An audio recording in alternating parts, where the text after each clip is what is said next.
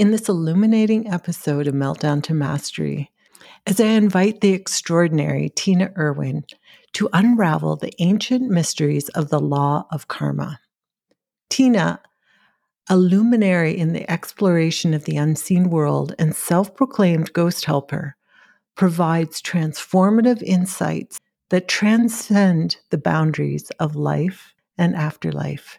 Prepare to delve into the cosmic threads that weave our destinies and discover how understanding the law of karma can empower us to shape, manifest, and develop our own mastery both in this world and beyond.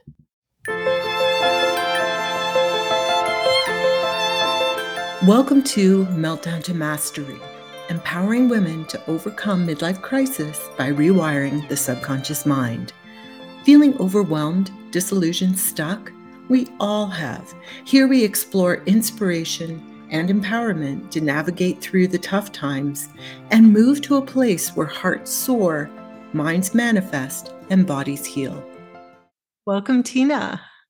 Thank you so much. I'm thrilled to be here. How are you doing? Really good. Today, we're going to talk about the universal law of karma and how it can impact our desire to manifest in our lives. And if we don't understand it, we're wondering why certain things are coming back at us. so take it away, Tina. Well, thank you for the opportunity to kind of explain this a little bit. People who discuss karma always talk about it being a really sort of like a, a, a very long four letter word. karma is a, you know what I mean. But what if it's not? What if it's simply a universal law of action and reaction? But the big element here is that that reaction can cross millennia. And I, I once had a someone took me to, to a, a session where this psychic had all these people in the room, and she said, You know, for $600, I can erase all of your karma. And I almost fell off my chair laughing because Christ can't erase your karma. Yeah. It belongs to you. And the the fact of the matter is if you were an amazing person in another life and you are doing okay in this life, but you're worried that somehow it's not as perfect as you want, and you had somebody erase your karma, even if they could, which they can't, uh, suppose you have some wonderful things ahead of you. When someone says they're going to do that, or we're going to just wipe your Akashic records clean, which no one can do, it's a lie. Someone's just taking your money. The reason is if you did something wonderful in another life, that karma has to come back to you it's beneficent. It's it's fabulous when you look at this. If you are doing everything in your power to be of service to humanity in in whatever ways you can and suppose that service is just being the best mom or dad or the best staff member or you're working on a committee and you're doing you're giving whoever is in front of you your best your karmic best. Well, suppose that's been your life process, life after life. You don't want somebody to just go in and erase that. That would be horrible. Well, what if you did something? People always look at it in extremes. I did something horrible in another life, or I was a horrible person, you know, that karma's going to come back to me. But the truth is that most of us leave live or lead ordinary lives. And none of us are perfect. We come to this life to learn. There's no learning in perfection. We were perfect. We wouldn't reincarnate here. We believe me, we go someplace else. That's very different from here. But if you are here and you have opportunities in front of you, then the karmically wise person takes advantage of them to the best of their ability so that whatever is going to come back will come back in wonderful ways. And sometimes it's not like you have a checking account and you go, it's your, your karmic bank account. And you go, okay, I put this deposit in here today because I helped my neighbor and I really need help because my kid is sick and I need a help, a carpool person. It, it doesn't exactly work like that. It works on much more dynamic, subtle levels. So, does that make sense? Yeah, it really does. So you're not taking the little little pieces and saying, "Oh, I need my karma to come back today." it's about intent, right? To do intentionally good things for like you say service to others and then letting go and not counting every little thing. That's a great way to put it. A lot of people say that you only live once and you have to get it right. Well, that, that's not true. You live thousands of lives for the experience of it. And and most of us don't wake up with the intention to be a stinker today or I'm going to make that employee's life, you know, hell. Most people, thank goodness, don't think like that. They're trying to get through their day, get their grocery shopping done, you know, deal with their mother in law or a sick relative, or they've got to take on the workload of a sick, um, you know, fellow staff member. They've got some resentment that goes with it because they're already stressed karma is so complex in its manifestation. It's very, very difficult to look at something and say, oh, that's karmic payback or it's retribution or what, you know, you can fill in the blank. It's never that specific. And there's a, there's so many ways to look at how karma comes back to you. Let's look at, for example, a very mundane, super basic story. And I have that story in the Lightworker's Guide to Everyday Karma. Oh, nice. Because life, life feels, yeah, and life feels pretty mundane most of the time, doesn't it? Okay. And I will give you one of the most mundane examples of how you can see karma in action my son is a he was a master mechanic for Rolls Royce and BMW, and now he works at he does custom work for a shop here up in Washington State. And my my whole family loves cars, so I have more knowledge about cars than most people. And what we've noticed is we he started to you know talk about this one day. He said, you know, it's the most amazing things. People whose cars come in for just warranty work, just normal. They're immaculate. There's no garbage in the trunk. There's no stuff everywhere. The car is clean. And the things that have to be done to it are minimal. They take care of it. If they can keep it in a garage, they do. And they love their car. It's a weird thing. You know, it's the funniest thing. People come in, they say, something isn't quite right. You know, I really love this car, but it's not really I don't quite understand it. Those cars will have the least problems. Now, the person isn't waking up and saying, I'm going to have an intention about my car. Nobody does that. They're never going to do that. What they can do is take care of the car. And I'm, I admit it, I'm not always great at that. That's why I have car guys in my family, but when we lived in Italy, I had a red Fiat, and God bless this car. I loved this car. It knew every place in Italy to shop. And I loved driving in Italian traffic because it was great sport. And I told this car, I just, and I would tell people, oh, we get in, I go, I just love my car. It's so fun. It's red and it's fast. And so one day I pulled into an Italian uh, gas station and I was being very expansive and I, I was fluent in Italian. I I asked the guy, would you please check the oil? And he comes back and he looks at me with this, I can't believe you did this look. Niente olio. There's no oil in this car. And then he looked at me, he says, How is this car running without any oil? You know, it was a Fiat 132. This was in 1977. So it's a long time ago when cars, you know, you have to put oil in your car. You still have to put oil in your car today if you have an internal combustion engine. Well, he couldn't understand why the car still drove. So he filled the car with oil and gas, and I went on my way. Well, that begs the question why did the car run and not have any indication of a problem? Is the energy and the love that I gave this car did it shift it so that it could run without oil even for some limited amount of time? And did the car communicate with me and say uh excuse me sweetie we need a little oil here. And i put oil in and i was better at checking it after that.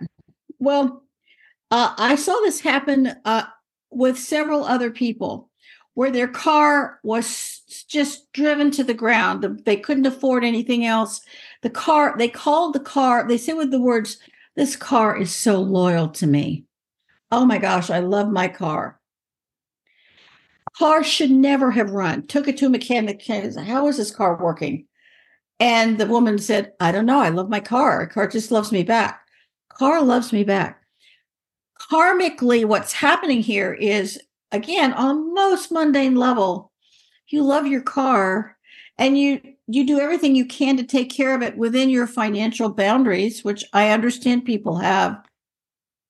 It's not just expensive cars that get taken care of but things happen. And i'll give you another example of a super expensive car. Uh, a $500000 rolls royce was towed into the dealership and it and they brought my son over and they said Nobody knows why this this Rolls Royce seized on the on an LA freeway. Can you figure it out? You know, it's Occam's razor. The simplest solution is the best. They checked the oil. The oil looked like cement. And they had gone like, you know, 60 or 70,000 miles without ever changing the oil in that Rolls. And if you own a Rolls Royce, what happens is they contact you and say, it's time for your oil change. We're going to bring a car to you. We're going to pick your car up. I mean, you get top drawer service. They still couldn't be bothered. The car was just nothing to them. They hated the car. So they, it took a long time because the engine had seized. They're going to have to replace the engine, and the owner didn't care about it because, I mean, they didn't care about the car at all. So they went ahead and they just said, you know, I'll just buy a new one. Okay, that's certainly you're right. But this shows that it, even if you have a super expensive car, the karma of taking care of it because they were stranded, they could have been in a horrendous accident. This is a really classic way of seeing that what you do with your car is karma really in action. Do you keep it clean? Do you love your car? Do you clean the garbage? Don't don't get your mail and open it in the car. Take it in the house and then deal with it. The the point of it is that car karma is a very very very big deal. The more you take care of something, the better it is, whether it's your children. Do you really love your children? Do you love your children enough to say no? It's another classic example of how karma comes back to you. I had a BMW for 20 years. I never had a problem with the car in 20 years. And I gave it routine maintenance. I kept it clean. I kept it garaged. And it was actually purchased by a collector when I finally decided to shift to a different car. But I loved the car. I named her Grace. And she was, oh, the car was filled with grace every time I drew it, drove it. And my son remarked that he, he'd never seen a BMW have so few problems. So that is a really interesting example of watching how how you take care of something comes back to you and beating your car into the ground won't work especially if you say this car is a lemon i just hate my car your car will always be in the shop because you're giving the car the energy of darkness those are, those are some tiny tiny tiny simple examples does that make sense? Oh, yeah. And it's something you can see happening, right? Well, you can see it, you're experiencing it. Yeah. But if now you apply karma to something as mundane as your car, keeping it clean, checking on it. I mean, now my, you know, we have a lease and my husband makes sure the oil is changed and everything is done correctly for the car. And I mean, it's a family car and we really love the car.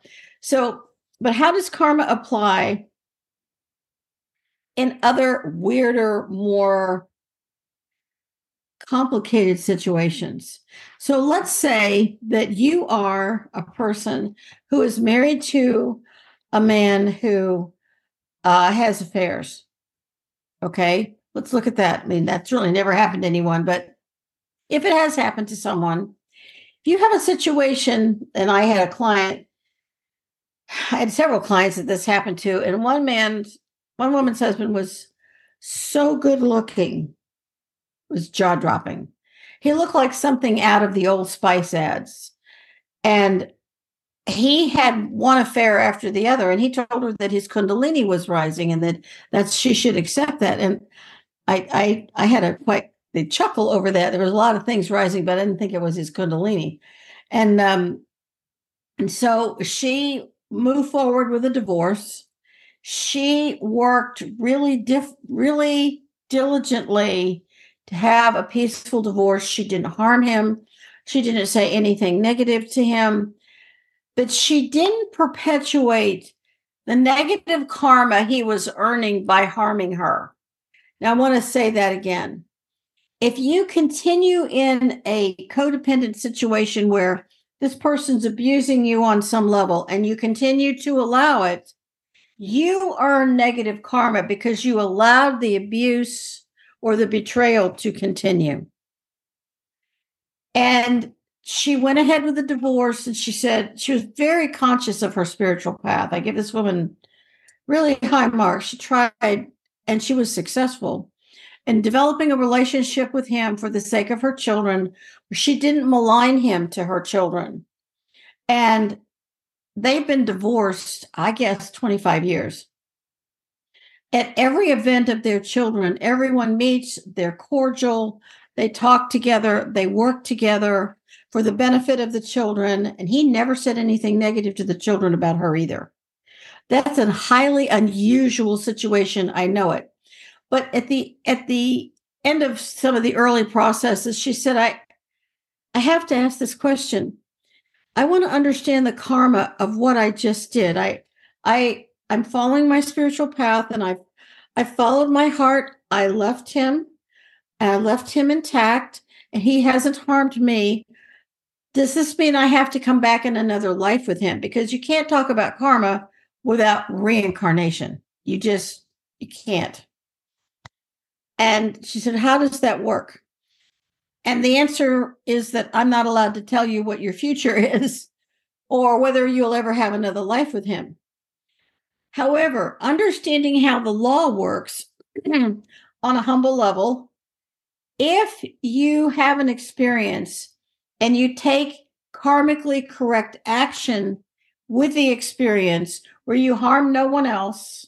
Maybe you were sad, but you didn't harm the other person. And you start to move forward and you are forgiving the person in your process. Well, if she said, but he didn't make any spiritual progress, he he didn't do anything that was helpful as far as understanding what he did and and I said, "Well, he he didn't harm you." She said, "No, I made sure that we were extremely cordial, but I I was hurt, but I didn't project my hurt on him." I said, "Okay, the probability is that he will come back and be an experience for someone else." He was a classic narcissist, but he wasn't a vicious narcissist. He just hurt her feelings constantly. She went on to build a wonderful life, fabulous mom, kids adored her. And everyone around her loves her. And she is secure in herself. And I've had several clients where we worked through the divorce to get to the other side of it so that they could find they were still on their path and they hadn't compromised their integrity, which directly affected their karma. Will they have another relationship this lifetime? I have no idea. I don't tell futures. If they choose to, they will take all the lessons they just learned and karmically apply them to the new relationship. So this goes on, this this corollary applies. If someone is abusing you, you have a right to stop the abuse. And I really refer to the example with several clients where they were horrendously abused as children. I I stand in awe of their courage in just getting out of bed every day because their abuse was so severe. But they talked about the fact that their mother would leave their dad over and over and over, but she'd always go back. And they would pray that they finally could be free of him because he hurt them so much. Some women were just beaten to a pulp. And the mother would say, Well, you know, you probably deserved it. You know, he wouldn't have hit you if you were a good person. I mean, no one deserves a beating like that where the school tries to intervene. But the mother earned truly negative karma. And she's going to have to come back and repeat some other scenario where this is involved because she didn't learn the lesson of leaving him and standing up. Because at some point in your life, you have to stand up for whether it's yourself or your children. She didn't stand up for her children. And her husband shook her second child into shaken baby syndrome and total mental retardation, perfectly normal baby. And then child's in an institution for the rest of its life because of him. And she stayed with him. So that's a much more sophisticated, complicated karmic example. Yeah. And we often think that karma comes from the abuser, right? Like if you're the abuser, then you're going to have the karma. Or like you were saying, you can have good karma. But I like what you're saying about not taking action when you need to is also karma. Well, I remember when we first started working, she would she put her mother on a pedestal and just worshiped the ground her mother walked on.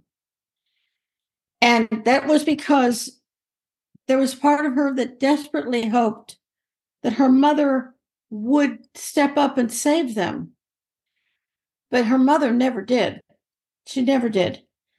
And I I said, to be honest, the worst abuser is your mother because she let it happen. And that re- that it's like I was on one level ripping her heart out, but on another level, she had to come to terms with the greater the greater karmic burden was her mother. She did have a place to go. She could have left. And she chose not to. And the mother incurred the karma on a worse level, I would, my opinion, because she left repeatedly and she allowed those children to be beaten to practically uh, death. Yeah. So the courage to stand up against things that you see that are harming others is also part of it. I believe that it's a huge part. I believe it's such a huge part of understanding that the beauty of reincarnation and life after life is the opportunity to do a better job in the future. And I believe that that is so huge that if you can do that, you're just going to feel infinitely better on every level. And you're if you have an awareness of it.